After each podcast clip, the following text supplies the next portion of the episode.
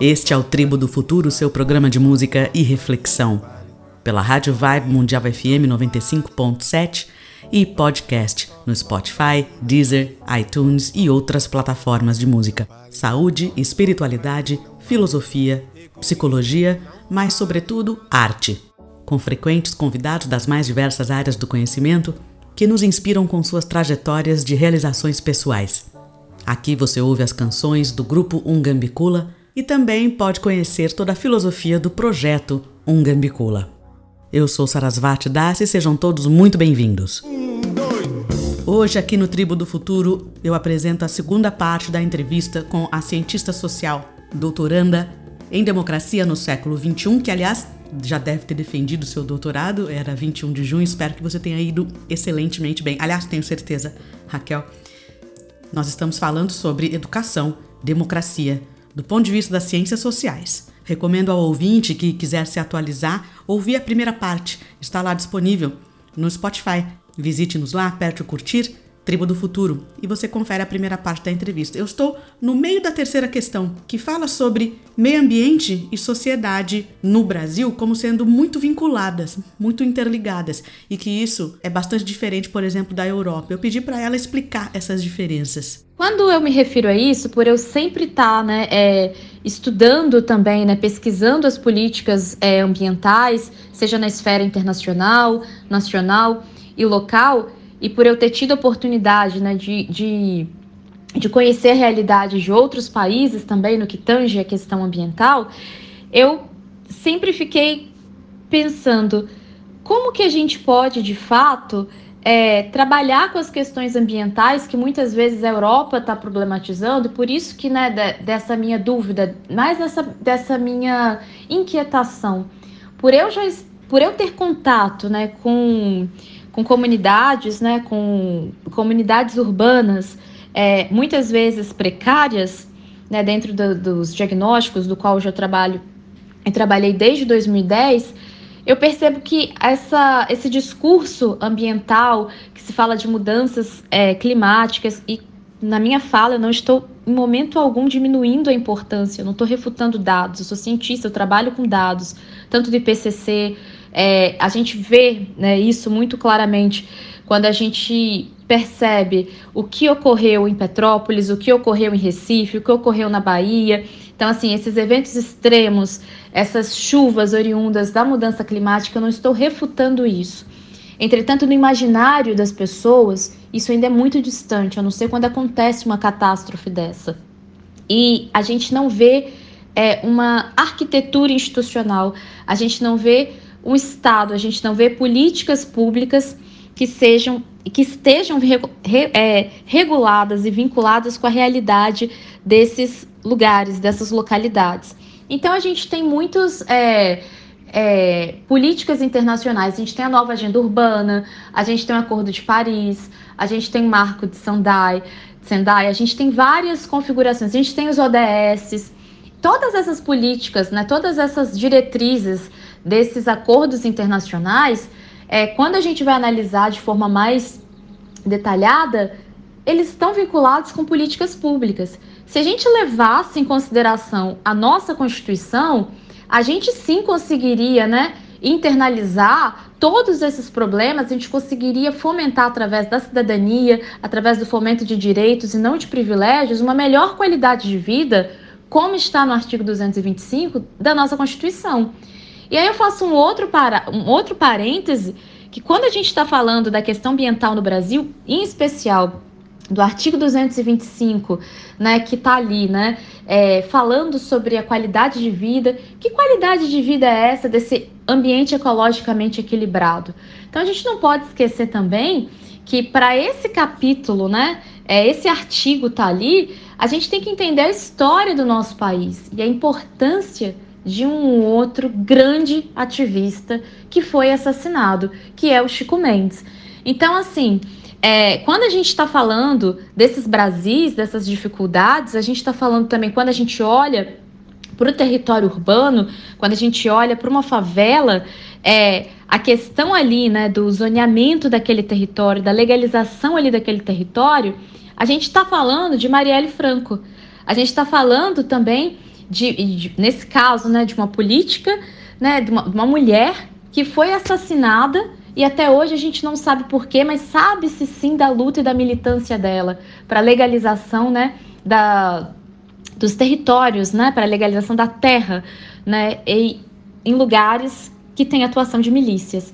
Então a gente está falando de estados paralelos, a gente está falando de, de estados diferentes e a gente está falando de forças diferentes, seja na floresta, seja nas cidades.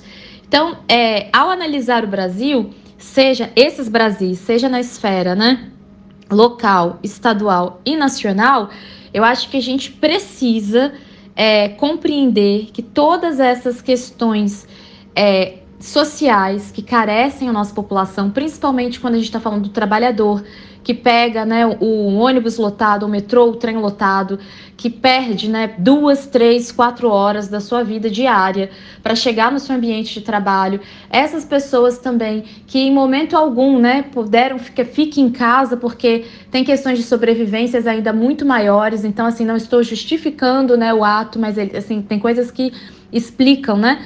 Mas não se justificam. Aonde está o Estado? Que Estado é esse, me entende? Que Estado é esse que está lá, né? Que fala desse Brasil, seja no nosso hino, que fala desse Brasil, seja na nossa Constituição. Então, assim, a gente precisa é, compreender, ter políticas públicas. Sim, essas políticas públicas universais são interessantíssimas, necessárias e urgentes, mas elas precisam ter, é, considerar né, essas camadas, essas subjetividades, dessas pluralidades desses Brasis.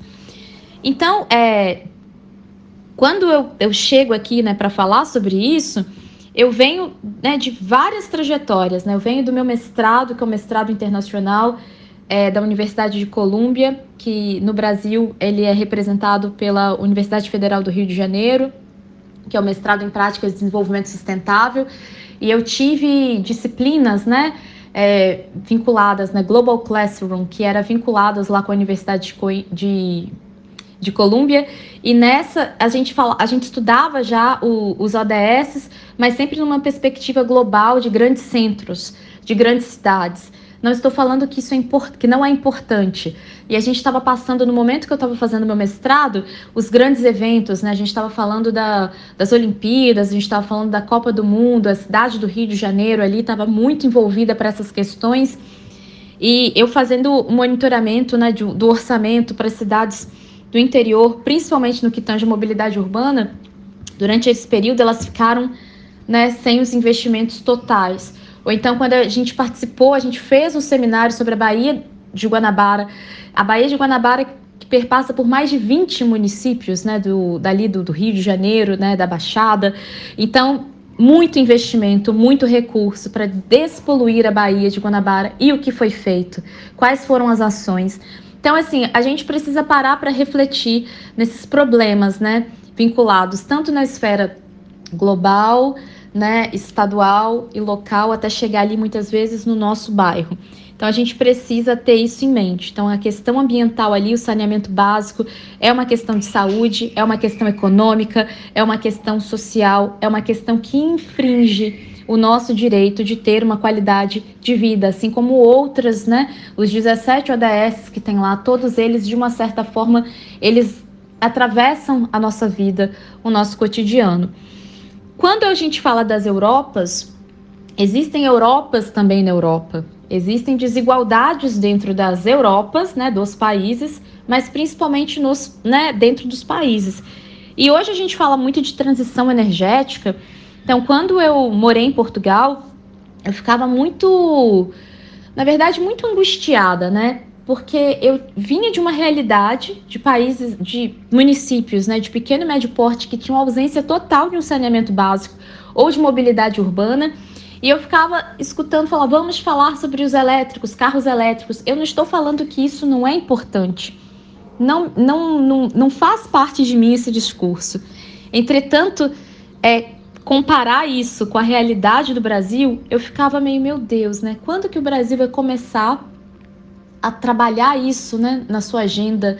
Que é a agenda verde no Brasil, né? Assim como se fala lá. Então, como que a gente pode trabalhar isso? Então eu percebi assim muitas diferenças. Eu não estou falando que as mudanças climáticas não é importante, é extremamente importante. Mas no Brasil, falar de mudanças climáticas é falar de quem passa fome, é falar das pessoas que não têm direito à, habitação, que não têm direito a condições de trabalho dignos, compreende? Que está sempre à mercê das precarizações, das opressões. E isso é muito custoso, isso é muito caro para o Brasil. E os possíveis né, é, caminhos que a gente tem estão muito vinculados com a nossa participação cidadã, seja nos espaços de controle social, seja nas associações de moradores, nos conselhos gestores de políticas públicas, ou seja, na cobrança é, dos deputados, dos vereadores, dos senadores, né, que estão ali, que foram é, eleitos né, para representar os nossos interesses. Então, assim, essa quando eu falo da questão ambiental no Brasil ser muito diferente da Europa, eu acho que a gente precisa redimensionar esses Brasis que tem dentro de um Brasil, essas Europas que tem dentro da Europa, porque existem sim é, questões sociais na Europa, mas lá é, é mais demarcado, compreende? Eles conseguem desassociar um pouco a questão social e ambiental.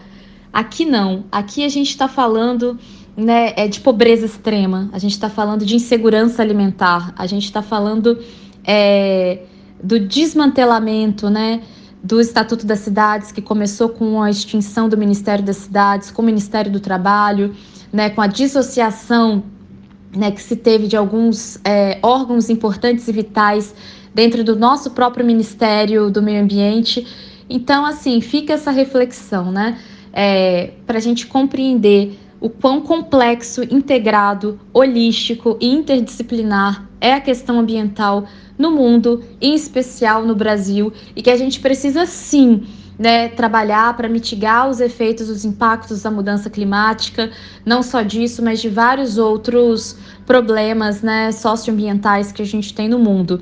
Mas perpassa também por compreender né, esses, essas dinâmicas, esses Brasis diferentes.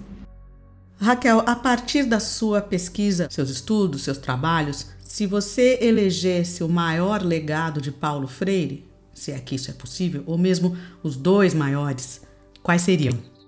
Ao longo da minha trajetória, eu já trabalhei em alguns segmentos, né, como desde a construção civil, na área acadêmica, transporte ferroviário, indústria de óleo e gás, é, serviços de bem-estar e saúde. Então, eu, eu, sempre, como consultora, né, eu tive é, acesso a diferentes processos, a diferentes projetos, né? Eu trabalhei com a ISO, né, também, 9001. Então, a gente vai aprendendo a estruturar, entender de forma bem integrada, bem holística, né, os projetos, é, o, os resultados, né, esperados de, daquele segmento ali que você está atuando. E por que, que eu trago né, para isso né, no, no nosso, na nossa conversa, né? Porque é, a ISO ela fala muito sobre treinamento, né? Sobre capacitação.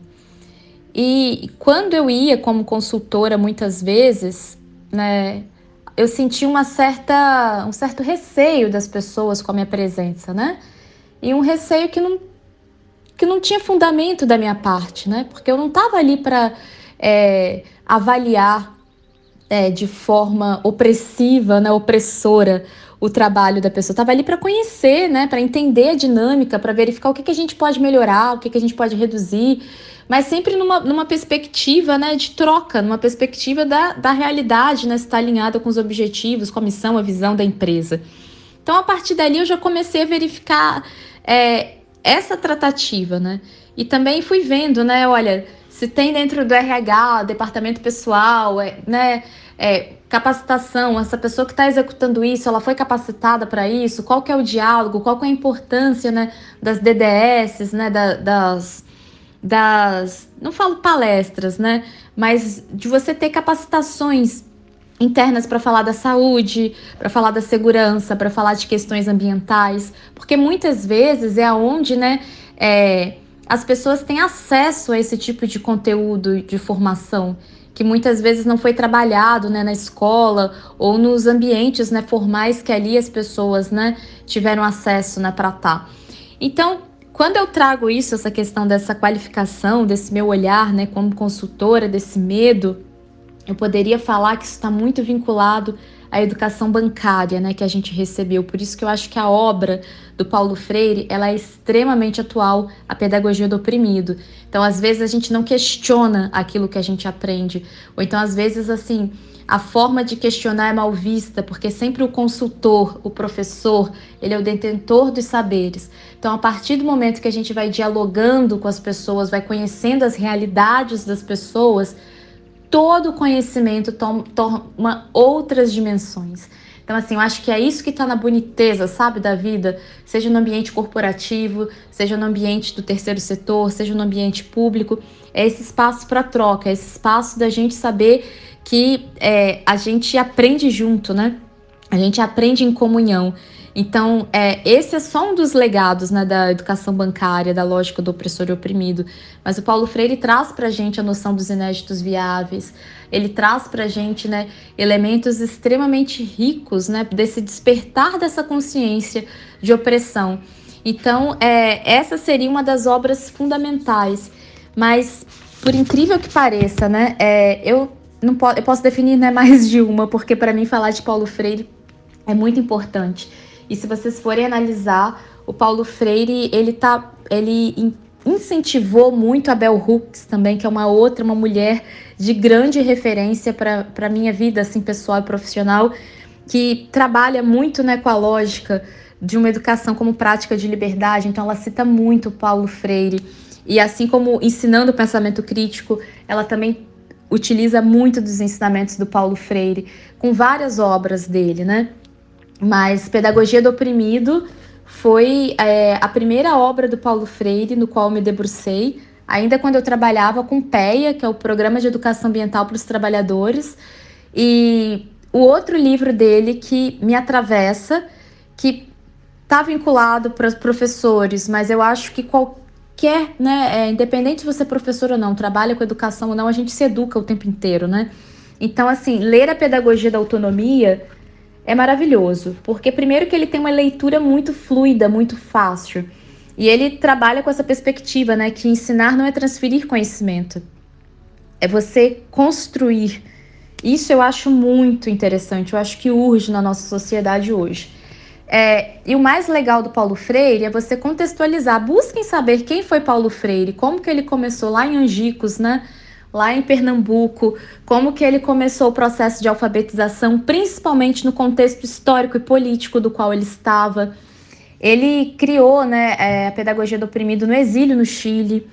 E há quem diga, né, dos estudos que eu fiz, que ele se embasou depois, ele reescreveu a obra dele porque ele teve contato com Franz Fanon. É, o Franz Fanon é um psiquiatra, né, é muito importante também é, que trabalha com as questões, trabalhou com as questões de opressão, é, principalmente né, é, na África. Então, há muito estudo, há muita pesquisa, muita leitura e releitura de vários outros teóricos na obra de Paulo Freire, além dele considerar também é, a realidade dos sujeitos, né, das ações educativas e formativas que ele realizava, sem contar que ele foi consultor é, de vários programas de, de educação ao redor do mundo. Então, é, e o mais legal é que ele deixou várias outras cartas, né, vários outros escritos. Então, foi uma delas né, que eu cheguei a Cabo Verde, né? No caso, que é um dos países né, pesquisados aí pela minha pesquisa. Quando ele troca cartas né, com Mário Cabral, que era o, o responsável né, pela educação, e, e ele traz ali né, a, a noção é, de identidade, a noção de compreender a realidade né, das pessoas né, que ali vivenciam. Né? Na verdade, ele fala é, cartas a Guiné, mas o Almícar Cabral, é, que é um grande revolucionário, pedagogo também, na verdade ele vem da, da área agrária, né? Mas ele deixou um legado educativo, um legado de militância, um legado cultural muito forte, né? Seja na Guiné, seja em Cabo Verde. Então, é, Paulo Freire, ele tem várias obras, né? Eu não consigo definir uma, mas eu tenho uma história muito bonita que eu acredito muito, né, nessa na nossa missão, né, dentro da nossa caminhada. E eu estava num congresso é, sobre participação em 2019 e eu estava com pesquisadores de participação de vários lugares né, do mundo e eu conheci o John Gaventa, isso na Universidade de Sussex. E uma das atividades era te perguntando, né, quem te influenciou para trabalhar com, com a participação. E eu falei Paulo Freire. E quando eu falei Paulo Freire, é, outros teóricos, né, internacionais, é, muito relevantes, né, não só como o John Gaventa, mas como o Mark Warren, que trabalha com a questão de associações, né, a importância das associações é, para o fomento da democracia, é, eles estavam presentes e eles né, falaram, Raquel, eu estava muito tímida, né? Porque eu tenho uma certa vergonha de falar inglês. E aí eu estava muito tímida e eles falaram, não, ela vai falar na plenária. E eu falei de Paulo Freire, da importância do legado que ele tem, principalmente para as ciências políticas, porque o Paulo Freire é, ele traz elementos né, vinculados à educação é muito relevantes né, para a gente compreender as questões de opressão que muitas vezes né, estão ali, muitas vezes não, que estão ali né, nessas oportunidades, nesses ambientes políticos. É, e na ocasião, o, o John Gaventa, depois ele veio conversar comigo, eu fiquei extremamente assim, meu Deus, que bacana. E ele trouxe um livro que eu não conhecia, eu fui conhecer esse livro lá, que se chama O Caminho se faz caminhando. Quando ele trouxe esse livro, eu fiquei toda arrepiada porque que, que é a minha vida se não é caminhar para tentar entender, né? É, essas pluralidades todas. E o livro fala sobre conversas sobre educação e mudança social. E o mais legal é que o John Gaventa foi um dos entrevistadores de Paulo Freire. Então a gente ficou conversando depois horas, sabe, sobre a importância, sobre como ele via Paulo Freire. E o mais legal é que é uma entrevista e essa entrevista é um encontro com, grande, com outro grande pedagogo, né? Que é o, o Miles Orton, e eles falam né, sobre a educação para mudança social, qual as experiências deles, como que eles enxergam a questão de, da educação, da democracia, das dificuldades que eles encontraram no trajeto, né? Então, assim, é muito, é um livro muito bonito. É um livro que você lê esperança porque você lê ação, você vê ali a teoria, a prática, você vê resultados concretos né, desse método é, freiriano, compreende? Que é um método completamente, como que eu posso te dizer, é, que não que não está dentro dos parâmetros, né, é, cartesianos ou desses parâmetros de, de tempo, né? A gente não formata a autonomia de ninguém. A gente precisa reaprender para aprender novamente, sabe? Seja no ambiente corporativo, seja no ambiente né, político, seja no ambiente né, da nossa família. Então, assim, é, falar de Paulo Freire para mim é falar de um grande autor, de um homem que teve uma sensibilidade para trabalhar para além das métricas, números, dados, indicadores, IDEBs, né? É, tudo vinculado à educação. Ele estava extremamente comprometido, conforme eu falei lá atrás, né? Lembra da paideia, que a gente né, deveria aprender, né? Com várias disciplinas, sobre vários conhecimentos, para a gente ter esse equilíbrio individual e coletivo. Então, o Paulo Freire está, sim, nas minhas pesquisas, e mais na minha pesquisa, eu tento, né, é, ser a prática freiriana, e quando você vai ter oportunidade, como no meu caso, quando eu tive a oportunidade de coordenar um projeto, falei, onde está meu limite? Até onde eu estou sendo opressora? Até onde eu estou sendo, né, é, a, até onde vai a minha autoridade, meu autoritarismo. Então, assim, Paulo Freire ele fala disso muito bem também, né? Há uma diferença muito grande entre o autoritarismo e a autoridade. Então, é, são questões que, que perpassam para essa educação, né, para o ser e para o conviver, que muitas vezes não é falha, que nos é falha, sabe? Porque a gente tem sempre, né, principalmente no Brasil, que tem uma questão colonial muito forte, né, hierárquica muito forte, né? Que tem sempre que ter, muitas vezes, o subalterno. Então, assim, é, ler Paulo Freire, compreender Paulo Freire, saber que o método dele de alfabetização Ele se baseou também é, na Bíblia, por incrível que pareça, né? Pessoas que, que criticam Paulo Freire, né? Falando dele, mas ele era cristão e ele estava muito vinculado, né? Com, é, com o evangelho, né? Dessa justiça social que representa, né? É, Jesus Cristo, independente né, de religiões, estou falando né, que ele se autodenominava, vocês podem ler isso no livro Política e Educação, e ele traz isso, né? Ele fala que ele se baseou em Gênesis, ele se baseou né, no, no princípio, né, tudo virou verbo, então a palavra virou verbo, então como que a gente trabalha com isso assim? Então, ler, conhecer Paulo Freire é muito importante né, tanto no campo individual quanto no campo coletivo. Eu posso dizer que a obra dele atravessou minha vida em vários contextos. E eu acho que, que isso me dá ânimo, sabe? Ele fala muito do esperançar. E, e ser brasileiro também é esperançar. Eu estou conversando com a cientista social, doutoranda em democracia no século XXI, Raquel Carvalho. Não deixe de ler. Raiz das Estrelas, O Jardim que é Meu, Um Jardim que é Nosso, um tratado sobre ética profunda do escritor Pavitra Shankar. A importância de se aprender a ler os eventos e apurar a percepção. Você adquire esse livro no site da Amazon ou diretamente no www.pavitrashankar.com.br. A última pergunta que eu fiz para Raquel foi sobre a ponte de pesquisa dessa cientista social entre o Brasil e Cabo Verde, na África, dentro do tema de políticas públicas e educação. Eu aproveito para já agradecer a Raquel por essa valiosa entrevista. Bem, é, conforme eu já mencionei um pouquinho, né, sobre minha pesquisa, Cabo Verde, cartas a Guiné-Bissau, a importância do legado né, de Almícar Cabral.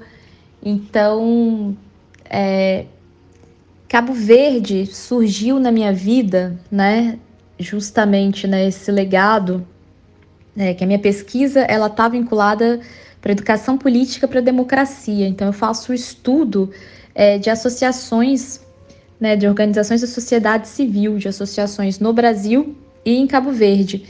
Entretanto, para fazer uma análise é, dessa, eu estou querendo compreender como que as associações elas, elas se estabelecem, como que elas foram criadas, quais foram os contextos, o que elas militam. E, e nesse contexto, essas duas associações que eu me proponho a, a, a pesquisar, elas são oriundas de organização comunitária, elas são é, de base comunitária e aqui do Brasil, ela tem nos seus pressupostos é, pedagógicos a vivência, né, a teoria, a prática de Paulo Freire, trabalha com ação e reflexão, trabalha muito com a questão de diagnósticos para intervir na realidade social a partir do olhar dos educandos. E em Cabo Verde, essa associação, ela traz, né, no seu âmago, em toda a pesquisa documental que eu já fiz, que já está mais avançada, elas traz, trazem, né, os ensinamentos, né, o legado e a militância do Almícar Cabral. Então, assim, que são dois expoentes, né, quando você está trabalhando com uma educação com buscas, né, é, que visa a autonomia dos sujeitos. Então, é, eles falam de um ativismo, né, comunitário bastante relevante, bastante significante. Então, é, essas questões que eu tenho trabalhando, então, como que a gente aprende a participar, né? Participando.